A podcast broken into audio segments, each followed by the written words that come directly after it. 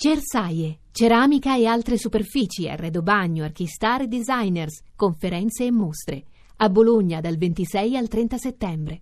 Mister era davvero arrabbiato alla fine al 95esimo, era arrabbiato perché questa vittoria, non questo pareggio, questa vittoria è sfuggita per disattenzione, non per, per quello che avete fatto vedere. Sì, è un peccato perché avevamo fatto tutto, insomma, nel senso una partita tattica, una partita difficile contro un avversario ostico che si conosce bene, gioca da tre anni insieme, noi siamo all'inizio di un percorso di conoscenza, avevamo sbloccato la partita, avevamo creato anche i presupposti in qualche circostanza per andare a ripartire giusti, dovevamo farlo con più eh, proprietà di palleggio, sbagliando meno in qualche circostanza, però ecco quella era la gara che si era incanalata, ovviamente poi quando arrivi a dieci minuti dalla fine che sei lì, che la stai portando insomma senza grandissimi pericoli se non qualche conclusione. È chiaro che eh, dovevamo essere più bravi a gestire questi ultimi due cross, questi due cross laterali da, in fascia dove li abbiamo preparati in settimana, dove ci abbiamo lavorato e, e bastava un attimino più di attenzione stando sul taglio e avremmo evitato insomma, il gol. Però eh, nel calcio ci sono degli errori, delle situazioni che poi magari a volte puoi non pagare, a volte sì. È andata così,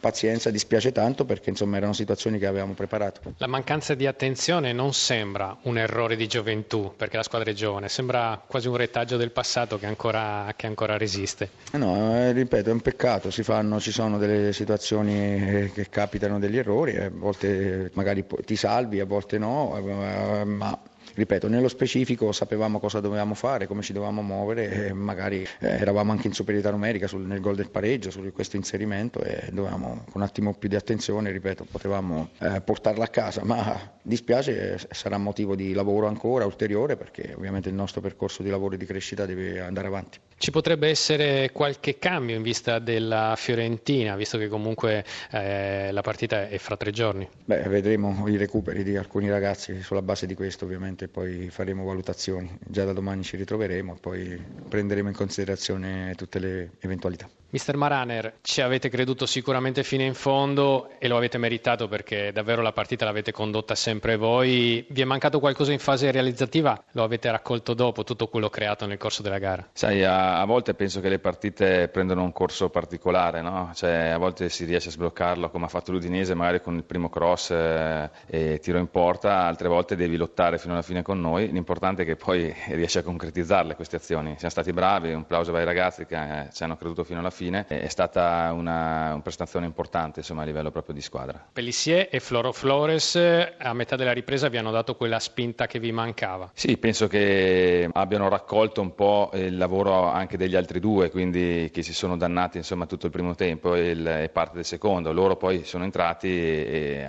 hanno continuato quel lavoro con, con, grande determinazione, con grande qualità, aprendo i varchi poi a, a chi ha buttato dentro la palla in porta. Insomma. Comunque una soddisfazione perché qui il Chievo non vinceva da sette gare. Sì, era un campo un po' difficile e da quel punto di vista diciamo, l'abbiamo rigirata, quindi via.